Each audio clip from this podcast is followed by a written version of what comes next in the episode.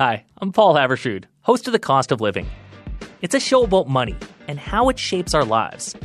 In big ways, like why inflation could get worse if we all make more money. Here's the hard truth in all of this workers are going to have to eat that real wage loss. And small ways, like what's the fastest way to order fast food? That first Big Mac that comes out of the kitchen is going to the drive thru. Check out The Cost of Living. We're on CBC Listen or wherever you get podcasts. This is a CBC podcast. Welcome to Ideas. I'm Nahlah Ayed. Tuck wheat bread and kit to trenchers and toast 'em. A recipe for hot buttered toast from 1450 from the Middle English Dictionary. Tuck thine past while it is hot and spread it upon thine trenchers with a spoon. And the recipe for the MED, as it's known, was arduous and exacting. 71 long years of swink, or hard work. Goat. Noun. Goat. The acronym MED is the only short thing about this epic achievement, first published by the University of Michigan in 2001. 15,000 pages, 55,000 word definitions, and 900,000 usage examples gleaned from four centuries of medieval texts letters, wills, treatises on astronomy, surgery, alchemy, and the art of hawking. Five editors in chief and 125 lexicographers, including Paul Schaffner, came and went over the years by the standards of other dictionaries, we were fairly quick. Some of the Latin dictionaries are proposed to take centuries, I believe. Even so, I, I, I think at intervals throughout the course of this dictionary, it was uh, predicted that it would be done in five years, seven years, ten years. And all of those predictions were wildly optimistic. Lydie Howes spent most of her working life on the dictionary. When I first started the dictionary, I was Lydie McKinney and that was in 1958. I think I came. We were we were editing G. I remember the word goat very clearly. Goat. Noun. Goat. Tuck got his and bren him in a new pot, all to powder, and then ate that powder in thine pottage.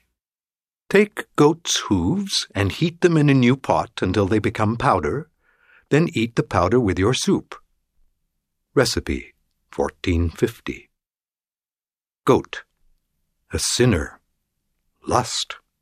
Wend out and volg a herd of yet, he saith. Wet beth herd of yet.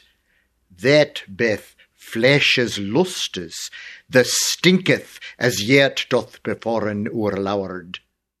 Go out and act like a herd of goats, he said. What is a herd of goats? It is a lust of the flesh, which stinks like a goat does before our Lord. From the Religious Guidebook, Ancrene Riwle, 1230.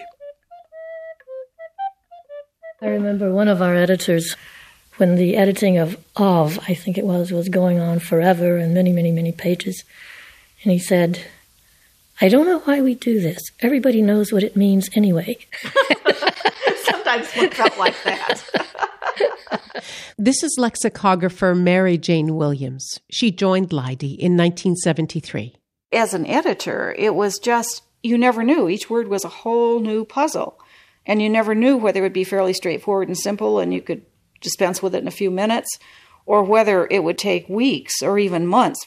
There was a word that occurred in a casual almost an afterthought. And I think it was something like Myvers, M Y V E R S. Was it an ounce of Myvers or something like this for 10 shillings? And that's all it says. I have sent you an ounce of Myvers by the bearer of this letter, and they cost me 10 shillings. I have sent you an ounce of Myvers by the bearer of this letter, and they cost me 10 shillings. The Paston Letters, 1465. You've got no clue. The editor of the text had thrown up his hands and said he didn't know what it was. You know, we searched through all the other cognate languages. We couldn't get a clue. Myvers. Myvers, noun, plural. Some expensive commodity. Spice? Perfume? Origin obscure. We're bringing you this episode from the Ideas Archive. This one goes back to October 2004. From contributor Cindy Bisaillon, here's Alphabet Odyssey, a journey from A to Z through the Middle English Dictionary.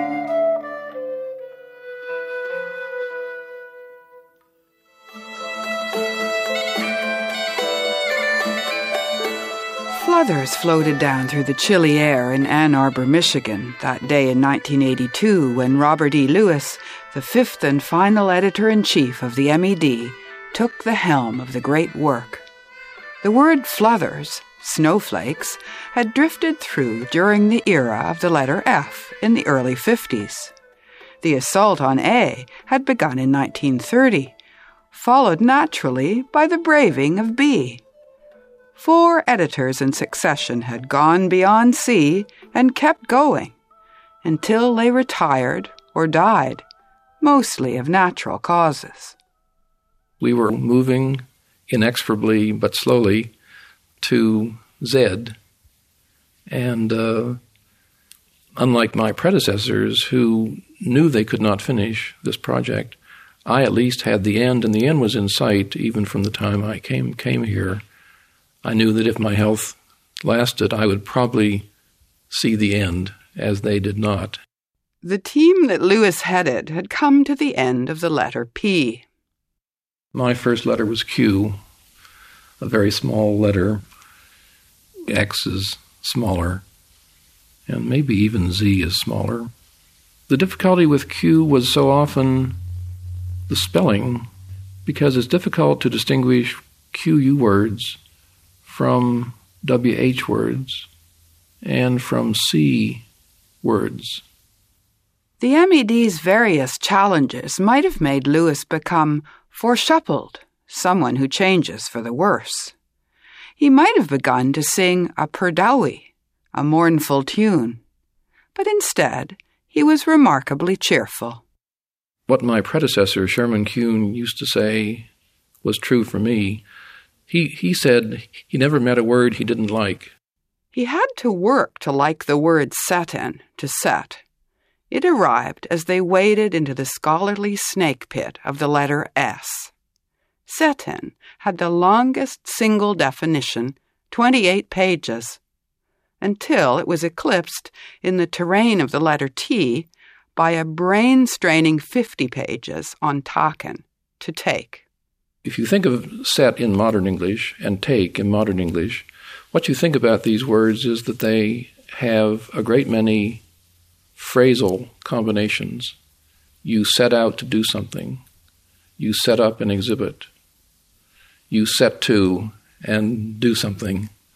And much of what you'll find in take and set, and, and take is the same. You take out the garbage, you take up your work, you take in a stranger, and uh, much of what you'll find in set and take are these combinations. I think that accounts for why these are so long. The long verbs, I think, were perhaps the most tedious. Well, long prepositions were too. I, those but, I thought those were absolutely the most boring. That were the the ones that had to be defined purely grammatically. Uh, that. Oh yeah, example, function words. Like, function words. Those were, were, the worst. I think. I did personally. I didn't have to do very many of those. People that had to do who, what, that, the. than, the. Well, with the, I think uh, a lot of the interest was in the forms. Um, Couldn't do much with meaning. yeah, there wasn't really a whole lot to say. the time spent in the realm of a single word involved conquering a mountain of data that began accumulating over a hundred years ago. Our data amounts to about 3 million quotation slips which were started in the mid 19th century when the OED, the Oxford English Dictionary, began. The earliest ones are handwritten in those late 19th century hands that are often so difficult to read. Someone would go, would go through a book. These were often rural vicars underline or circle a word that seemed of interest, and then would extract the complete sentence in which that word appeared. Would put this on the slip, and uh, that was how the data was arrived at for the OED in the late 19th century. The MED in the in 1930 inherited all of these Oxford slips. There were, I've forgotten exactly how many there were. I think it was 475,000. You wouldn't believe some of the slips that, that came through. Uh, you'd have somewhere in the middle of a whole lot of hen scratching might be a quotation, uh, which was almost illegible. But then you would have little notes all around, with basically would be the editor scratching his head as to what this might mean, um, and there would be several people might have written comments over the years as to what this might be. The slip's legibility was one problem. A second was whether they would even survive being handled. They were often written on highly acidic paper, which is now very brown and very brittle. Uh, so we have crumbling slips. Every time you get up from a desk at the MED, you have to brush off all the, the bits of book and the bits of slip that had disintegrated in the hour that you were working. Then there was the issue of whether the quotes were accurate. The quotes came from all kinds of different sources, so we never really trusted the accuracy of the quote. Our production people took every quotation back to the original book and checked it, made sure the line number or the page number was correct, made sure it was copied out correctly, and sometimes the source was just totally wrong. Occasionally, we'd find a quote that we simply had to dump because we had no clue where it where it was from. That was pretty frustrating. Our trusty lexicographers weathered the deluge of disintegrating words and random quotation slips. Ultimately, order did prevail over chaos. Each word had its own small cardboard box. When an editor took on a word, he or she was handed the box for that word. In the box were slips gleaned from every existing text of any sort over the four centuries from 1100 to 1500. Every time that word was found in whatever text, it and the sentence it appeared in were noted on a slip and put into the box for that word. Once the lexicographer had begun to wade through these many slips, the next step was to create a system out of them for defining the word. We took the, the group of slips that we had and went through and tried to zero in on the meaning of the word in each quotation that we had. And there were thousands of them sometimes. And then to sort them into some kind of a uh, putting like with like, and then to construct a scheme out of it. We try to have at least one quotation for every 25 years if the word exists in the whole range, the 400 year range, you're talking about uh, 16 quotations or 20. The, the problem was we had obligated ourselves from the very beginning to give a quotation for every spelling, and we would also try to illustrate the various dialects. You would try to choose self defining quotations so you could actually see the definition you were giving this quotation illustrated in the quotation itself. Constructing a scheme for defining a word was a creative challenge that each editor solved in a uniquely different way. Elizabeth Giersch and Mona Lagarbo joined the MED in 1989. One of the things that was always interesting for us was figuring out an overall structure. We didn't just say, all right, it's going to be chronological and that's that. Right.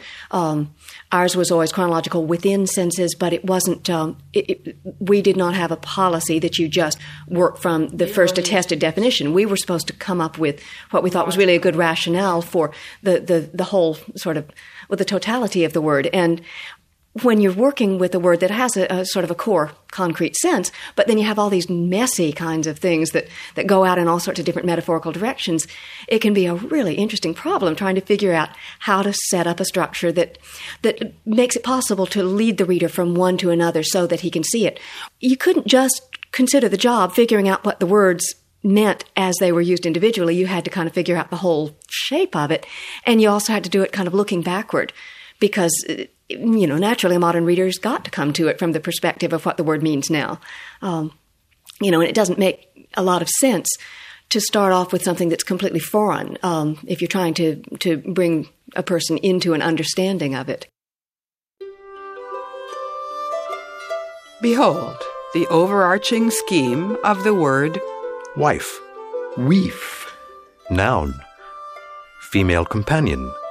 Sometimes a priest's mistress. Withjamanan to awakena, nim hertes shellan, dri, work to dust, do his dal on weenus drink, that awaketh Withjamanan lust. To awaken a female's desire, take heart shaped shells, dry them, grind them to powder, put a portion in a drink of wine. That will awaken a female's desire. Medicina de Quadrupedibus, 1150. Ne be his wife never so shane, but all year na shell he'll be on his queen, though he'll love him as her leaf, that he'll have another wife. However beautiful his wife may be, she will be his queen only one year. Though she love him as her life, still he'll have another wife. Floris and Blanchefleur, a Middle English romance, 1300. This Ercedeacnus that been set to visit Holy Church, wall tuck made of that own and that other, and let the person have a wife, and the priest another at will. Covetisa shall stop in her mouth, and maken him all still. These archdeacons who are appointed to visit holy churches will take bribes of this one and that one, and they'll let the parson have a wife, and the priest another, as they wish. Greed will stop their mouths and make them dumb. The Simony, 1330. Love maketh all to gone misway, but it be they of evil leaf whom genius curseth man and wife, that wrongly work again nature. Love makes all confusion, unless it be those of evil life whom genius curses, man and wife, who wrongly act against nature. Romance of the Rose, 1425. Mate and drink an aisy ask namar, and a pretty wench to say her bar. I reck but little be she maid or wife. Meat and drink and comfort, I ask no more, and to see a pretty wench naked, I don't much care if she be maid or wife. Wisdom, 1475.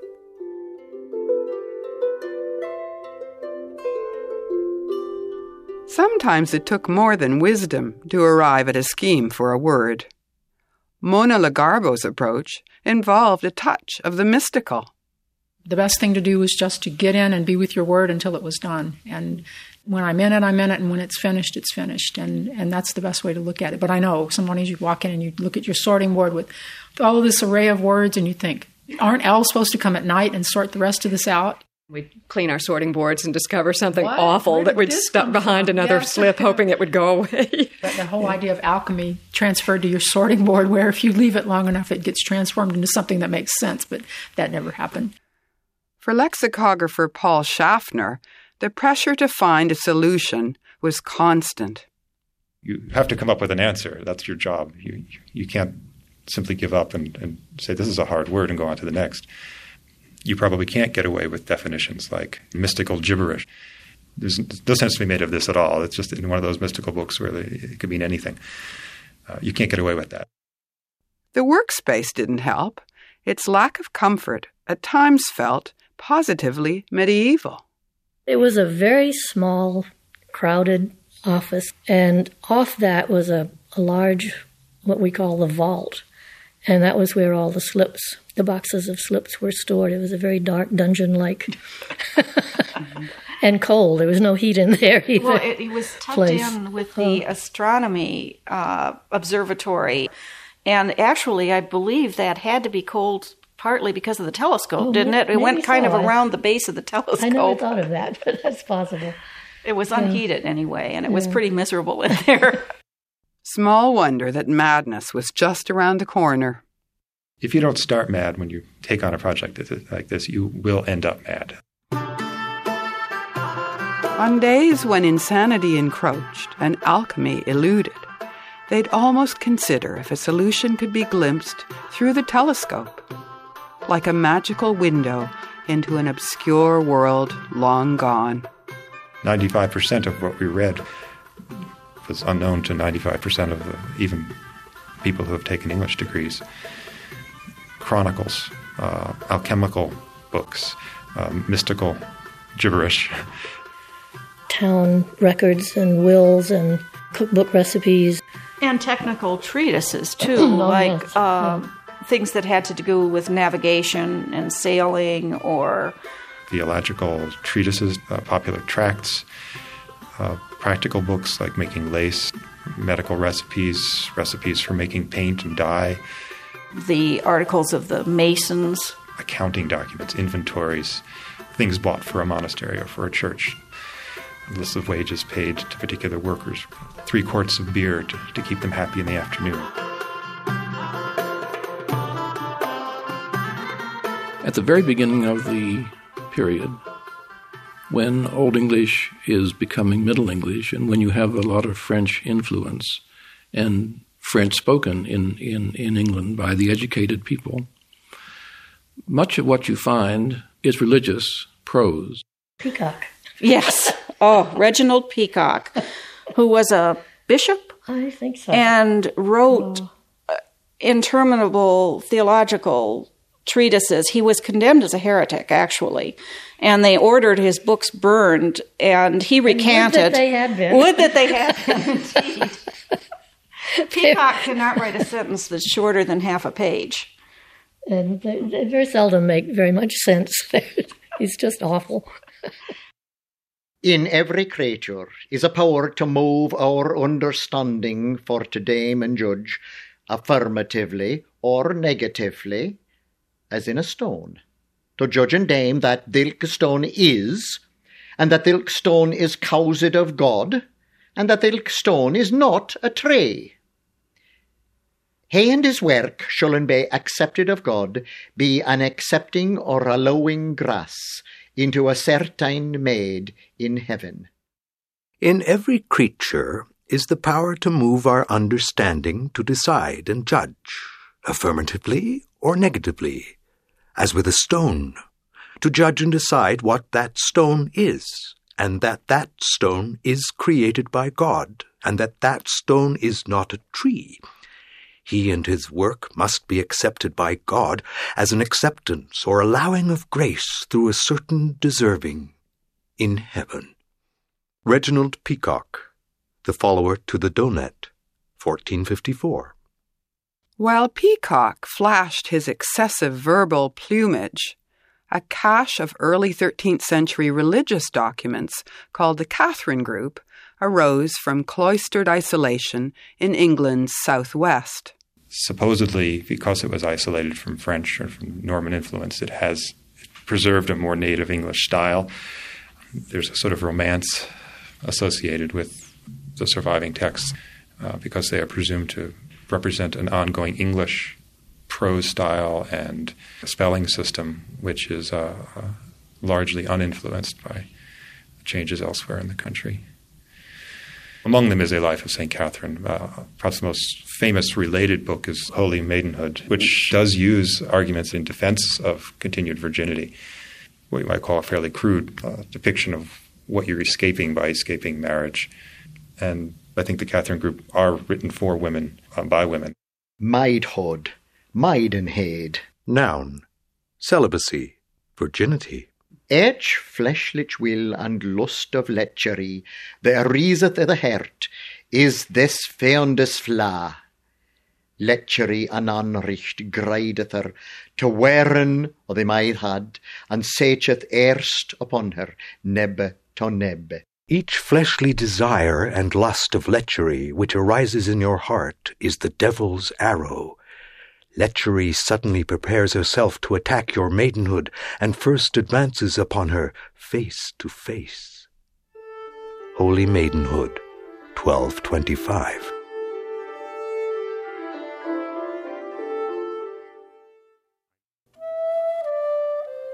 You're listening to Ideas. We're a broadcast and a podcast heard on CBC Radio 1 in Canada, across North America on Sirius XM, in Australia on ABC Radio National, and around the world at cbc.ca/ideas.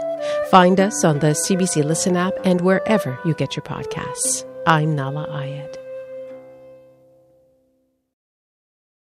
I'm Helena Bonham Carter, and for BBC Radio 4, this is History's Secret Heroes, a new series of rarely heard tales from World War II.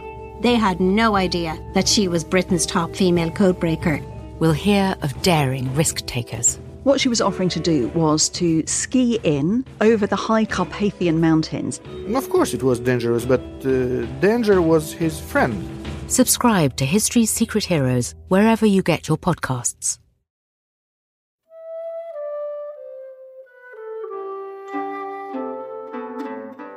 From the Ideas Archives, this is Alphabet Odyssey, a journey from A to Z through the Middle English Dictionary, from contributor Cindy Bisaillon.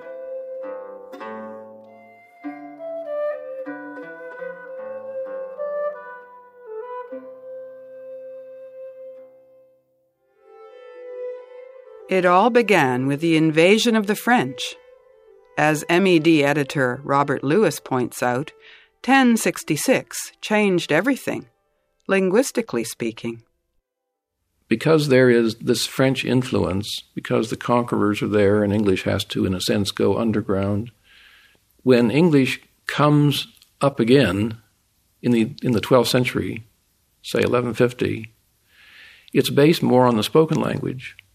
And you begin to get the Latin in influence, and that seems to come in with the law courts and with religious literature in the 14th century. Lexicographers Mary Jane Williams and Lydie McKinney were happy to step onward from rigid religion to racy romance. I think that you see later on uh, a real flourishing of um, lay interest in books. Don't you think, Lydie? Um, uh, that you yeah. have these books that are romances and, and secular texts. Remember the complaints of the women? The ten women. The ten women are Oh, yeah. complaining about their husbands and generally their performance, and in quite explicit terms. Uh, I mean, if monks copied that when they were, must have been having a good time doing it. Tales let us tell of our husbands war, which of him most worthy are to die to bear the bell.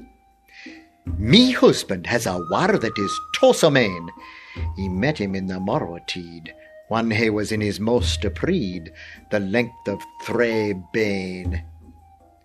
Or sir brech, when it is torn, his pentel papeth out beforn, like a war bread. The least a finger on me hand is more than he, when he doth stand. Sorry mounting come thereon. When our seer comes in and looketh after that sorry pain that shall hang between his legs, he is like a sorry laverock set on a broad upon two idle eggs. Let's tell stories of our husbands' wares. Which of them are most worthy today to get the prize? My husband has a thing that is so skimpy, I measured it in the morning when it was as big as it gets. The length of three beans. My man's trousers, when they're torn, his flag peeps out in front like a worm. The smallest finger on my hand is bigger than he is when he stands up. A lousy screw will come from that. When my man comes in and looks after that sorry pin that ought to hang between his legs, he's like a poor lark brooding on two spotted eggs. The Complaints of the Ten Women, 1475.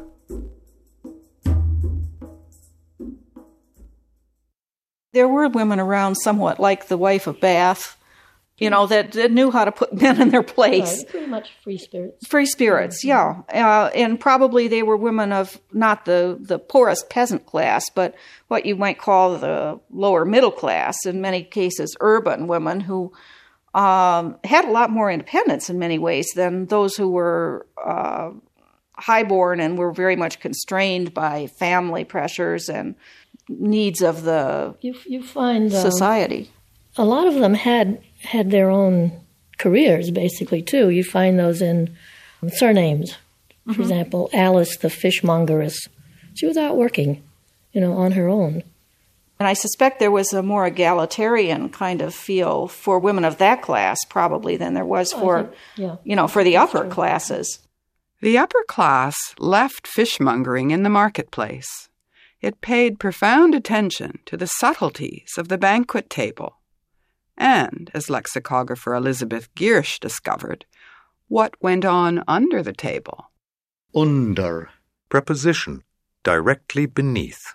At the end of the Queen's board, the Duchess of York, the Countess of Huntington. Under the board, waiting on the Queen, the Countess of Kent. A treatise on banquet etiquette. 1500. That was funny. yeah, it was. Uh, what was it? It was a- description of a, a, a formal regnal dinner or something, and so it was. Uh, it was a description of who was sitting where, and and you know, it all had to do with rank and everything. But the way it was actually phrased was that, that I think it was the King of Spain was there in a state, and the Duchess of so and so was under the table. you know, because because she was at a lower table, you know, she was low status down at the far end or something. But I, I love the idea of the king in a state and the duchess under the table. Sounds like a really good party.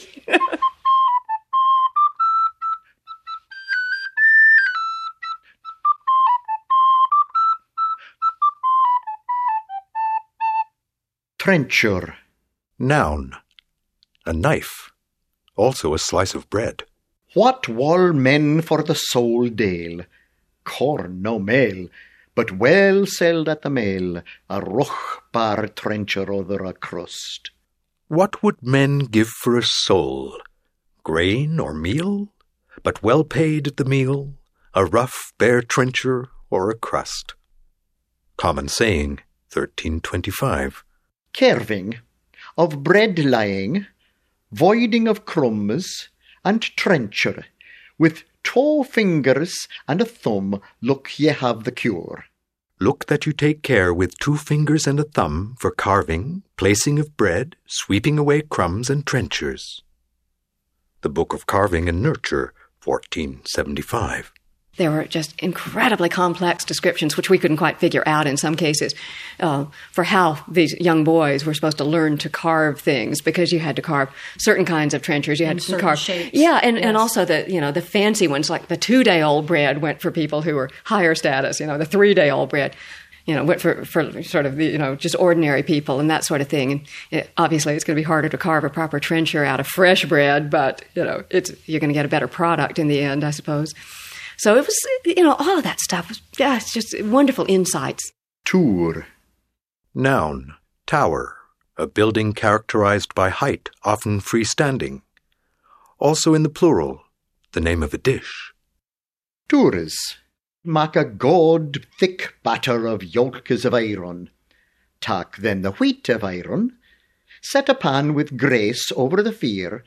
Then put a little of the wheat commod in the pan, and let flat all abroad as thou makest a pancake.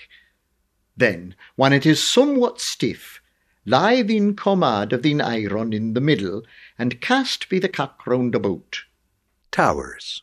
Make a good thick batter of egg yolks, then take the white of eggs, place a greased pan over the fire, then put a little of the white mixture in the pan and spread it about as if you were making a pancake.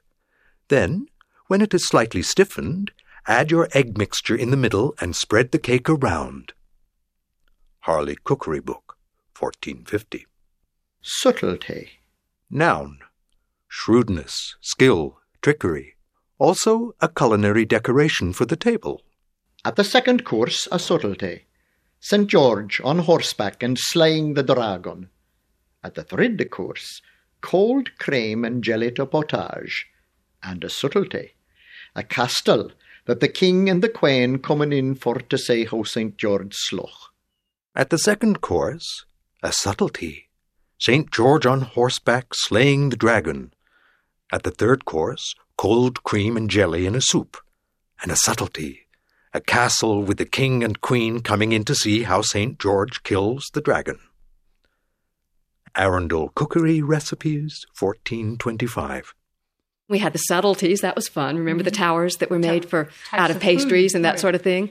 At the end of a feast, you know, if you were if you were wealthy and prosperous enough to do it, you'd you'd trot out this huge thing that would be this pastry and and gold leaf confection, and they'd be really awful things like you know St. Catherine being torn apart on the wheels and.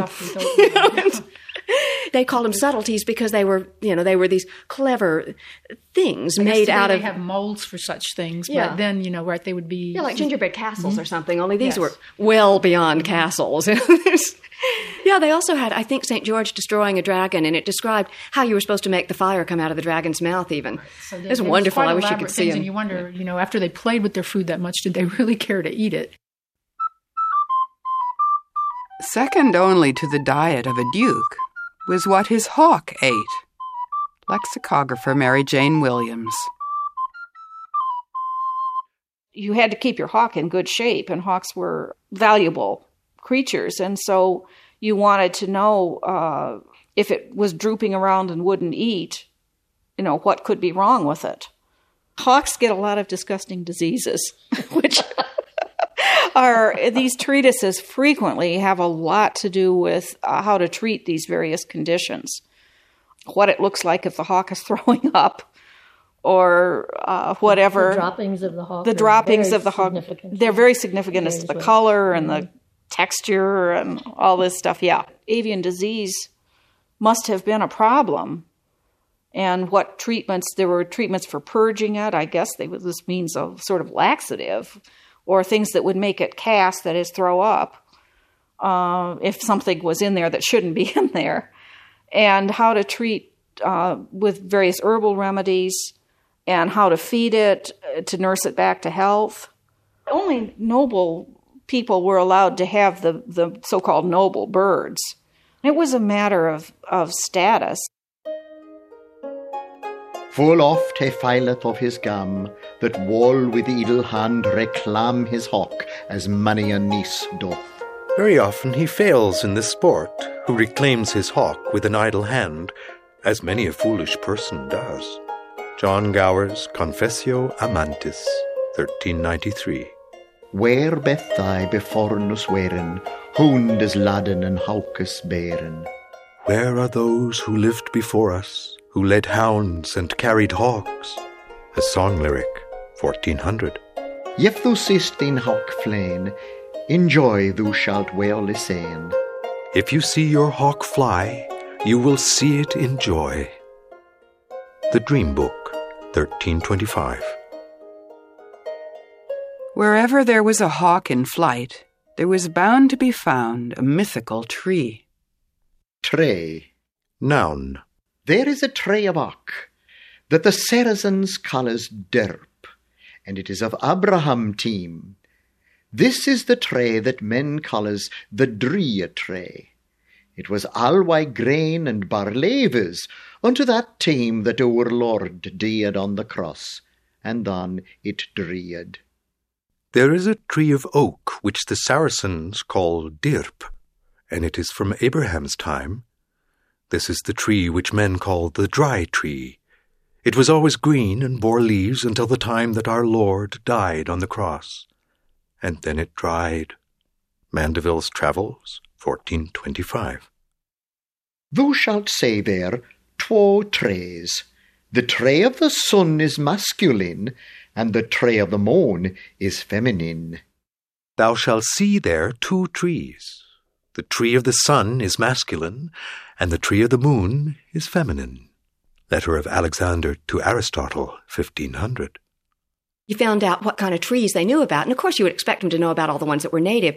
But it turns out they, they knew or thought they knew about a lot of trees that they'd obviously never seen. Biblical like, references, probably. yeah, lots of biblical references, plane trees. Oh, neat stuff like the fire trees in uh, or no, the tree of the sun and the moon, the dry tree, you know. So you get into these wonderful things where you're reading about, uh, you get occasional things like the, uh, the Mandeville's Travels, where you get these fantastical accounts of, oh, the pepper tree. There was a wonderful one about the pepper tree, uh, which involved peppers that sort of twined themselves around people. I can't remember exactly what happened. It sounded kind of vaguely sinister, but he didn't ever really finish telling the story. Kind of moved on to something else that caught his eye.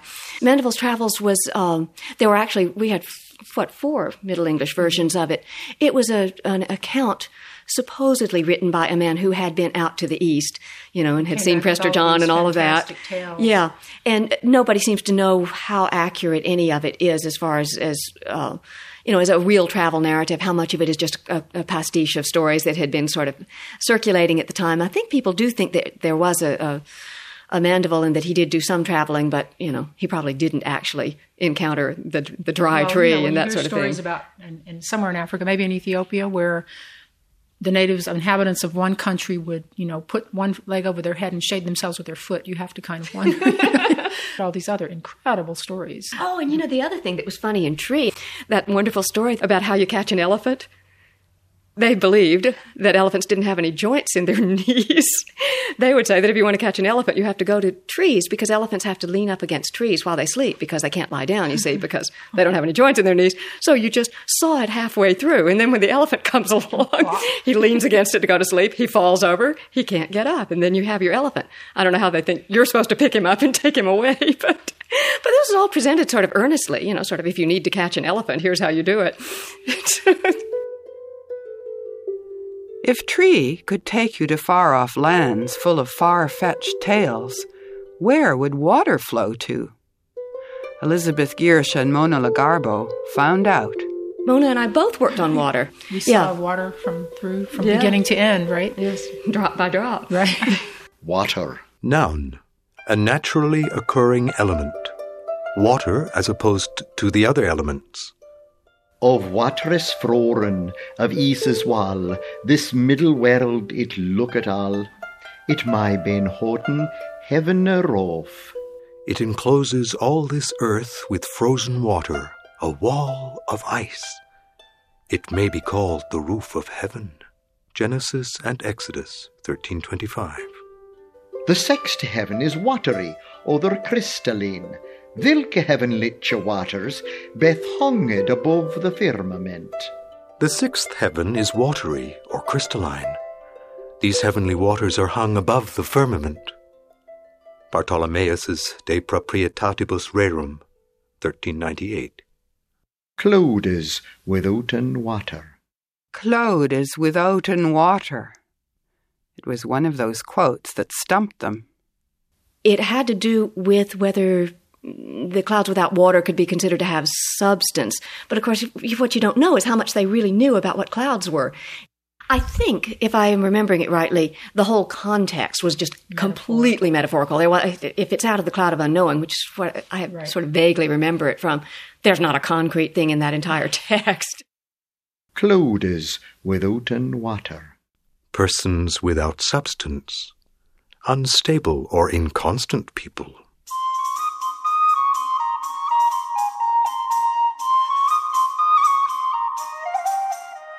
One moment, with one quote, your head was in the clouds. The next, it could be lying on the anatomy dissecting table. En searchers of anatomy, that is to say, of vilke cunning how men's bodies been mad, han found in experience, by cutting of dead men's bodies, that the sinews of the body beginnen at the knoll of the head. Researchers in anatomy, that is to say, of that understanding of how men's bodies are made, have found by experience, by the dissection of dead men's bodies, that the sinews of the body begin at the top of the head. Guy de Chauliac's Treatise on Anatomy, 1425.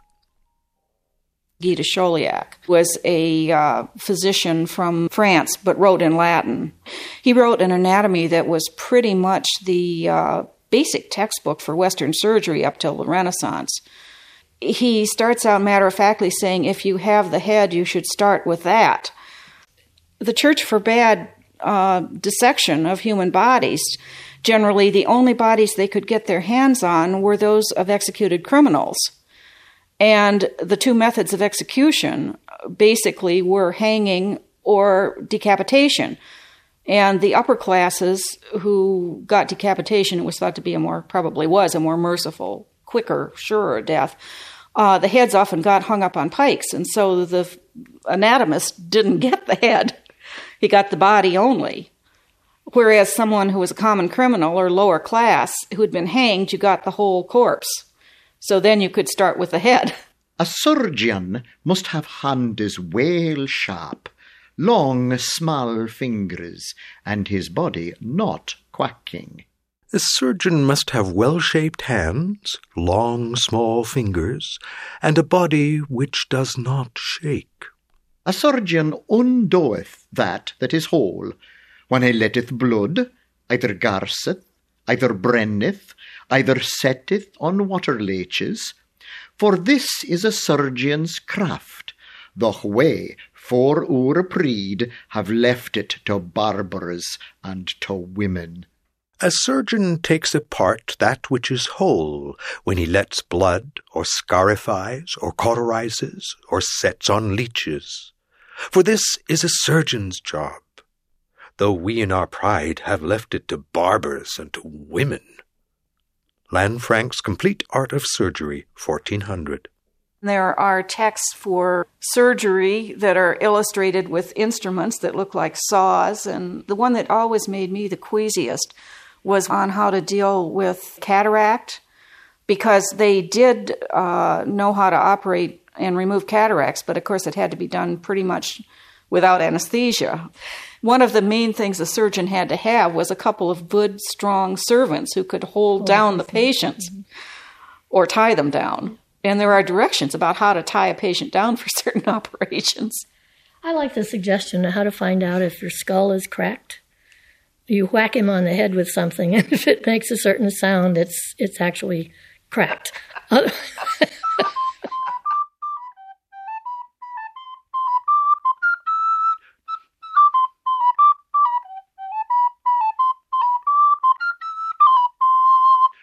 Perhaps it was only with a crack on the skull that you could learn the truth. Truth. Noun. 14 definitions. 1. Fidelity to one's country, kin, friends. 2. A promise, a pledge of loyalty. 3. Honor, integrity, adherence to one's plighted word. 4. Honesty. 5 a vaguely specified but implicitly comprehensive virtue, goodness or rectitude of character, fidelity to principle or moral law, integrity, moral soundness, also with punning reference to God or Christ. Truth is the word that can defeat uh, attempts over and over again to, to isolate just uh, what is being talked about. Lexicographer Paul Schaffner found truth to be maddeningly elusive. Truth is probably a mistake to undertake. I volunteered to do it because it looked like an interesting word. But like all abstract nouns, it's extremely slippery uh, when you try to distinguish different kinds of truth. Uh, certainly, its fundamental meaning is not what we would suppose to be accuracy or, or, or correspondence to reality, but its fundamental meaning is faithfulness. And it's only as uh, time goes on that it becomes more and more uh, equivalent to, to verity or to accuracy.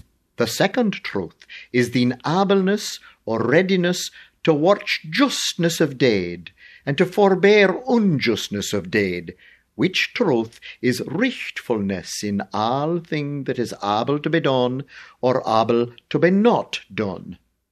The second virtue is your ability or readiness to do justice in deed and to avoid unjustness indeed, which virtue is righteousness in everything that can be done or should not be done. Pecock's Rule of Christian Religion, 1443. Dreamers, some bane the faintest temptation, that to the truth is false treason. Some dreams are the temptation of the devil, which is false treason to your faith handling sin, Robert Manning of Brunne, 1400. In thine heavenly hall, he there shall fulfill all the capacity of a soul, be clear knowing of truth. In the heavenly hall, he will fulfill all the capacity of a soul through the clear understanding of faith. The Tree and Twelve Fruits of the Holy Ghost, 1460. It's used prominently in some very sophisticated literary works that love to play on the word, uh, including the Gospel of John in English. I mean, in, in, in English translation, the, you know, the truth shall, shall set you free. Uh, what does that mean? Uh, what sense of truth is implied by that? Uh, or Piers Plowman, Langland's Piers Plowman, where truth often is, is described as doing things. Uh, so it's semi personified, and it, at times it seems to be equivalent to God as well as being a particular kind of virtue. There's always at least a double reference to everything in Langland. And to a lexicographer, of course, that's maddening because what you want is a word that falls neatly into a, into a slot. In a sense, in fact, lexicographers prefer the, the mundane documents. Literary texts which play with words are just maddening. In truth, the wordplay of work on the MED has been the 71 year search for accuracy, from which its maddened acolytes have now been set free. Samuel Johnson called lexicographers harmless drudges. Have they been? I'm not sure that we're either harmless or entirely drudges. Words are attached to things and to feelings all the time, and uh, whether it's uh, words of ethnic abuse, which have raised much controversy about definitions in modern dictionaries, or words that are not sufficiently branded as, as substandard uh, for other people. There is certainly a, a, a view that lexicographers can be dangerous things and should be kept in their places. Editor Robert Lewis takes another tack on the question.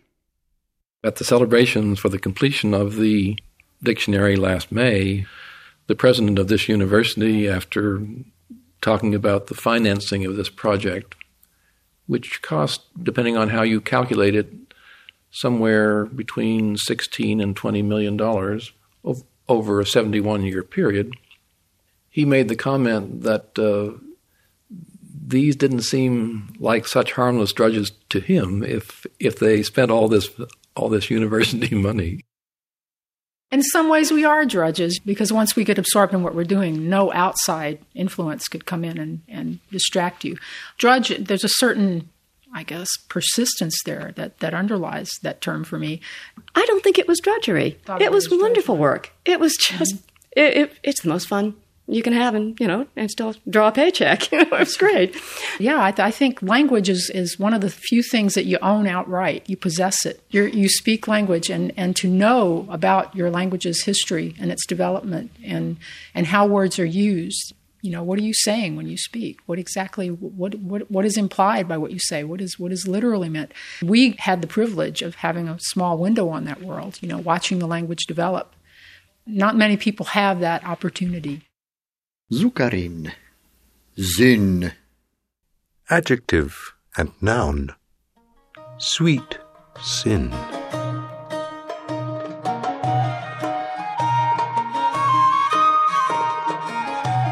Thus, live friendes, as ye have said, our pilgrimage is ended from A to Z. The team has come, thus endeth our a die. God, will you be pleased with me word ply? And so, dear friends, as was foresaid, we finished our journey from A to Z. At this point, it's time to call it a day. I hope you've been pleased by my wordplay.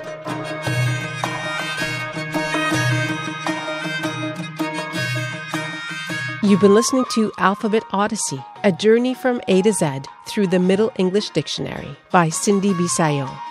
It originally aired in October 2004. Middle English translations and readings were by David Klausner from the Center for Medieval Studies at the University of Toronto.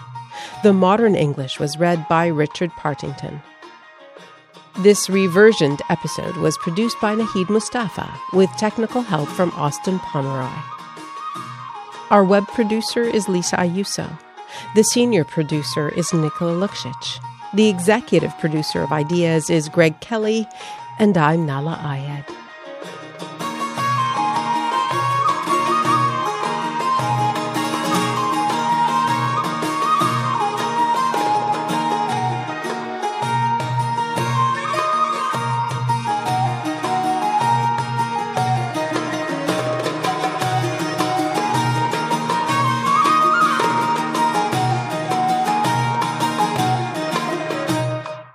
For more CBC podcasts, go to cbc.ca slash podcasts.